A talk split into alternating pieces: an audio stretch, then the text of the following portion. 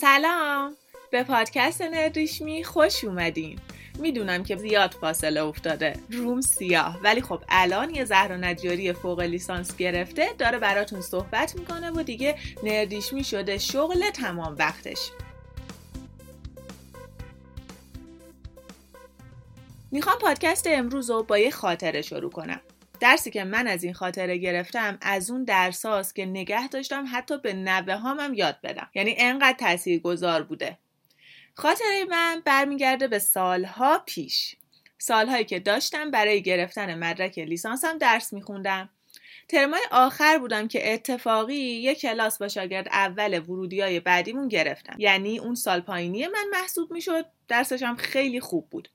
من این دختر رو قبلا دورادور دیده بودم اما اصلا نمیشناختمش. ولی با یکی دوتا کلاسی که اون سال با هم داشتیم کم کم با هم دوست شدیم. چون گرایش ما قدرت بود معمولا تعداد دخترها توی هر کلاس خیلی کمتر از پسرها بود. مثلا توی یک کلاس ما 20 تا پسر داشتیم و 3 تا دختر. در نتیجه ناخداگاه دخترای کلاس به هم نزدیک می شدن و با همدیگه بیشتر ارتباط می گرفتن من اون کلاس مشترک و دیرتر ثبت نام کرده بودم. یعنی یکی دو جلسه از کلاس رفته بود که من تازه وارد کلاس شدم. جلسه اولی که من رفتم که برای بقیه می‌شد جلسه دوم یا سوم طبیعتا می‌خواستم جزوه جلسه های پیش رو از یکی بگیرم. اون روزم دیدم که خب این دختر سر اون کلاسه و برای اولین بار باهاش هم کلام شدم. بیاین حالا اسمشو بذاریم نازنین. من به نازنین سلام کردم و گفتم میشه جزوه جلسه قبل رو بهم بدی؟ اینجای داستان باید یه پرانتز باز کنم. چون که فکر می‌کنم مهمه. شما بدونین من توی چه فضایی درس میخوندم. در سالهای لیسانس من کنار رتبه های سه رقمی کنکور ریاضی درس میخوندم. فضای رقابتی شدیدی بر دانشگاه حکمرانی می‌کرد. یکی می‌خواست معدل الف بشه یکی می‌خواست مقاله بده یکی می‌خواست apply بکنه.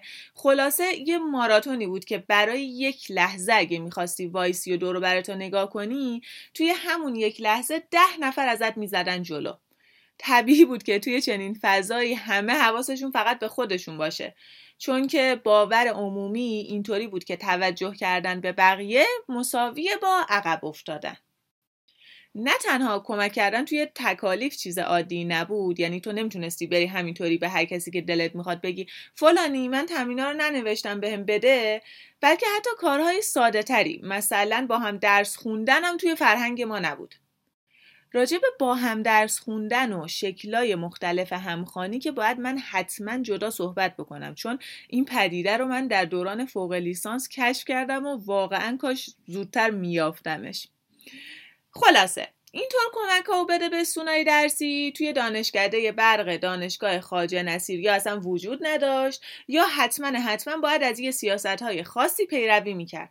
مثلا اگر فلانی جلسه پیش تمریناشو داده تو از روش بنویسی منطقی بود که این جلسه بیاد و ازت خواهش کنه که تو تمریناتو بهش بدی. یه سری از این قوانین نانوشته که تقریبا همه ازشون پیروی می‌کردن وجود داشت.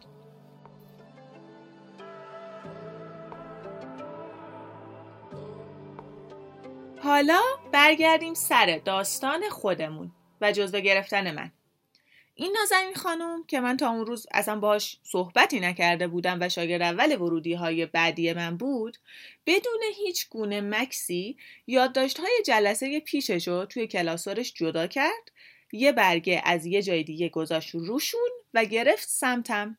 در مورد یادداشت توضیح داد که خب این جزوه جلسه پیشه و بعد اشاره کرد به اون برگه جدا و گفت اینم تمرینیه که استاد جلسه پیش داده من حلش کردم بیا بگیر از روم بنویس و تحویل بده. توجه کنید من نه در جریان بودم که استاد جلسه پیش تکلیفی داده و نه اگرم می‌دونستم که تکلیف داده از اون دختری که تا حالا حتی یک کلاس باهاشم نداشتم توقع نداشتم که تکالیفشو بده من کپی کنم تحویل بدم. در اون لحظه در دنیای واقعی اگه یه دوربین رفتار منو می‌خواست ضبط بکنه من خیلی عادی از نازنین تشکر کردم و برگاهش گرفتم دستم و رفتم سمت انتشارات که کپی بگیرم. اما توی دلم قوقا بود. من دوازده سال درس خونده بودم توی مدرسه چند ترمم توی دانشگاه گذرونده بودم اما هیچ وقت چنین رفتاری ندیده بودم. اینکه تکلیفایی رو که خودت نوشتی ببری بدی به یکی دیگه اصلا یه مسئله ناموسی محسوب می‌شد تو دانشکده ما. معمولا فقط و فقط دوستای صمیمی این کار رو در قبال همدیگه ممکن بود که انجام بدن. حالا این نازنین خانوم بدون اینکه منو بشناسه چنین کاری کرده بود. من واقعا توی شک بودم. الان کاری ندارم به اینکه تمرین رو نویسی کردن درست است یا نه که البته الان از نظرم درست نیست. نه تمرین رو نویسی کردن نه تقلب کردن و من هیچ کدوم خوب نمی‌دونم. به این مثلا کاری ندارم که چرا جو باید انقدر رقابتی و سمی باشه. می‌دونم که فقط جو دانشکده ما انقدر سمی نبوده. همین الان خیلی از شما تجربه حضور در چنین محیطی رو دارین. چه آکادمیکش چه غیر آکادمیکش. اما امروز حرفم درباره رفتار فردی ما در چنین محیطیه. اینکه من نوعی در چنین شرایطی چه رفتاری رو پیش می‌گیرم و نتایجش برای خودم چیه؟ اون ترم و ترم بعدش چند تا کلاس با نازنین داشتم و بارها و بارها همچین رفتاری رو تکرار کرد. البته منظورم این نیستش که لزوما تمرینا رو همش به هم می‌داد کپی کنم و نه. من از جلسه بعد دیگه تمرینامو خودم می نوشتم ولی منظورم بخشش های بیدریق و کمک هایی که تواناییشو داشت و واسه من انجام می‌داد. هم واسه من و هم واسه افراد دیگه. حالا این کمک ها جزوه دادن بود یا توضیح دادن مطالب سخت سر کلاس بود یا اینکه بهمون یادآوری کنه استاد فلان تکلیف رو داده یادتون نره انجام بدین. در طول چند تا کلاسی که اون سال من با نازنین داشتم انگار یکی از وظایف من شده بود بررسی رفتار اون. خیلی واسم عجیب بود واقعا چون همه عمر دیده بودم و یاد گرفته بودم که برای موفق شدن باید از دیگران فاصله بگیری. باید یه دیوار بکشی بین خودت و بقیه چون اگه به بقیه نزدیک بشی و خدایی نکرده بخوای به بقیه کمک بکنی اونا ازت می‌زنن جلو. و من داشتم نازنین رو می‌دیدم که کمک می‌کنه و همزمان هم درسش خوبه هم معدلش بالاست هم استادا قبولش دارن و هم در نهایت برای فوق لیسانس از اون دانشگاهی که می‌خواست پذیرش گرفت و رفت. این درس جدیدی که من از رفتار نازنین گرفتم برام یه نقطه تغییر شدید بود. تغییر در طرز فکرم نسبت به آفتهای موفقیت.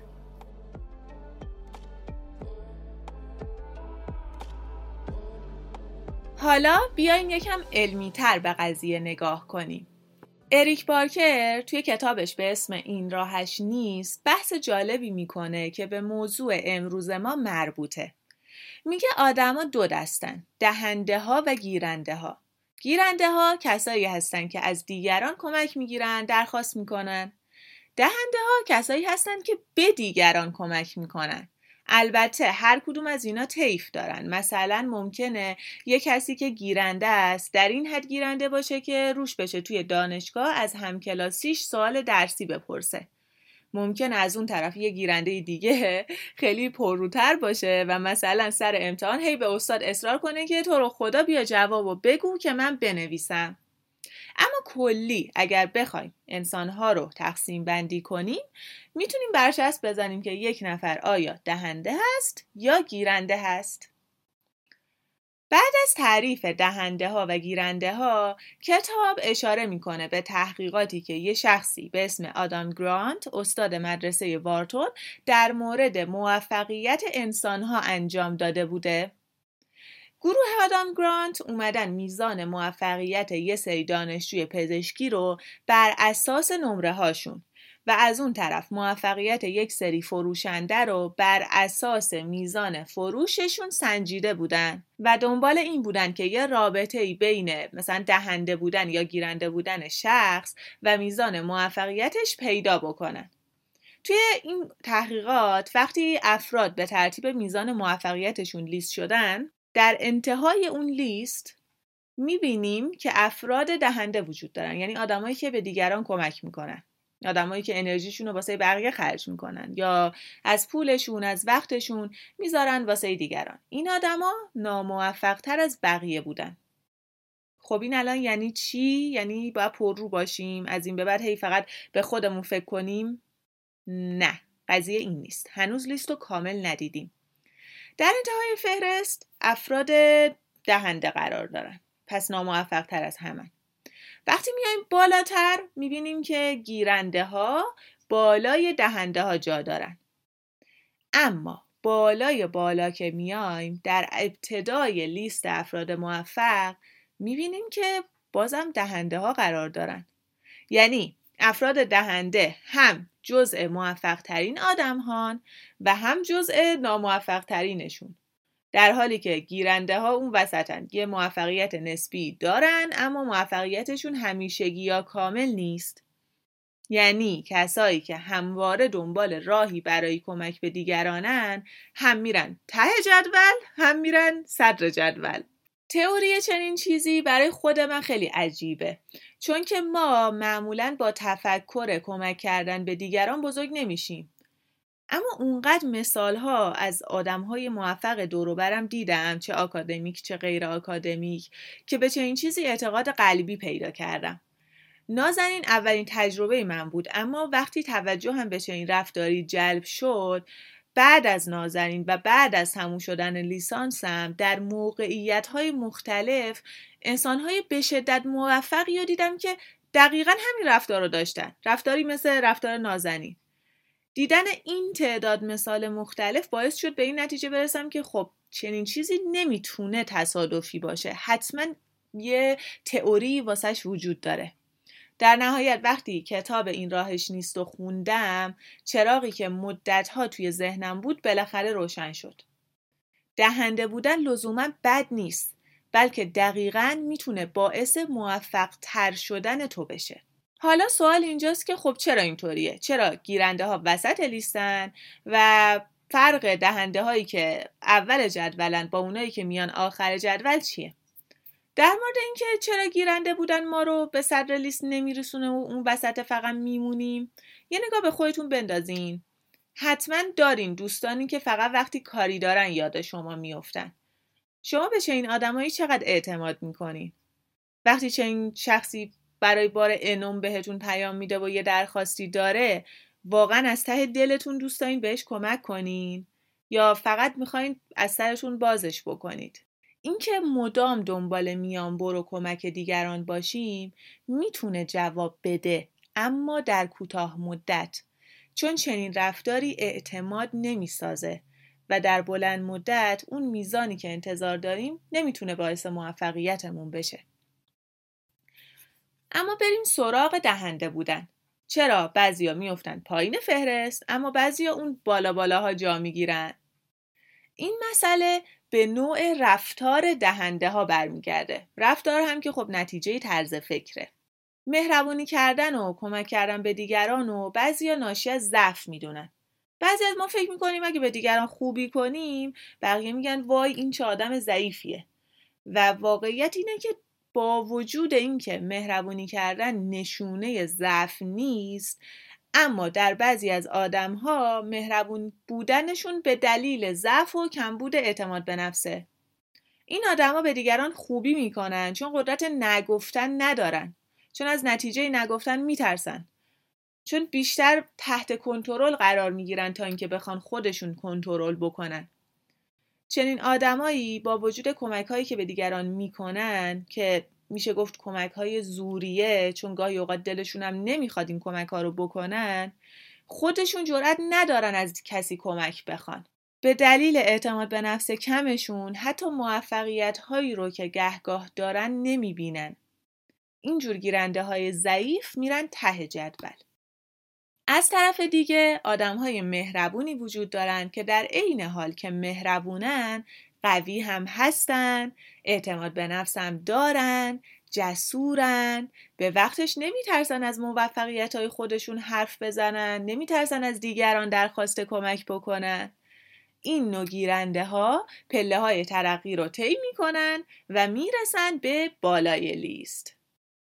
پس گیرنده بودن در کل زیاد خوب نیست اما دهنده بودن به شرط اینکه یه جور خاصی باشه به شدت خوبه. داشتن رفتار خوب با اطرافیان بسیار بیشتر از خودخواهی به موفقیت ما کمک می‌کنه. نه که فکر کنید ما چون داریم در جهان متمدنی زندگی می‌کنیم قانونش اینه ها. نه بذارین یه چیز جالب بهتون بگم. توی کتاب این راهش نیست گفتم که روی موفقیت آدما کار کرده بودن. حالا هم روی دانشجوهای پزشکی کار کرده بودن هم روی فروشنده ها که انسان های معقولی هستن از نظر ما. اما یه تحقیقات دیگه که کرده بودن روی میزان موفقیت دزدان دریایی بوده. بعد به این نتیجه رسیدن که اگه دزد دریایی باشی و مهربون باشی بیشتر از خودخواه بودن موفق میشی. یعنی دزد دریایی موفق تری به حساب میای اگر دهنده خوبی باشی. پس مشخص شد که چی می‌خوام بگم؟ بیاین مهربون باشیم اما با اعتماد به نفس. اینطوری میریم در صدر لیست افراد موفق. حالا که تا اینجای پادکست رو گوش دادین نمی‌دونم با حرفای من موافقین یا عینک بدبینی به چشتونه. شاید دارین با خودتون رفتار انسانهای موفق زندگیتون رو مرور می‌کنین و می‌بینین من خیلی هم بیراه نمیگم. برعکسش شایدم به تناقض رسیدین. نظرتون رو برام بنویسین. با حرفای من موافقین یا نه؟ آدمای موفق دوروبر شما چطوری دهندن یا گیرنده؟ میشه به کمک و حمایتشون امید داشت یا نه؟ فقط به فکر خودشونن. شمایی که امروز به حرف من گوش دادین. حاضرین بیشتر فکر کنین و شما هم جزء انسانهای دهنده با اعتماد به نفس باشین؟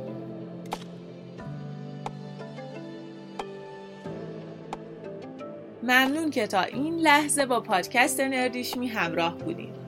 اگه دارین توی کست باکس به حرفای من گوش میدین لطفا پادکست نردیشمی رو دنبال کنید یعنی اون دکمه subscribe رو بزنین تا اول از همه از اومدن قسمت های جدید با خبر بشین. معمولا دو هفته یه بار یه قسمت جدید داریم. صحبت هم که من توی پادکست می‌کنم توی اینستاگرام نردیشمی ادامه پیدا می‌کنه. اگه دوست داشتین حتما به اینستاگرام نردیشمی هم یه سر بزنین تا قسمت بعدی پادکست نردیشمی خدا نگهدار!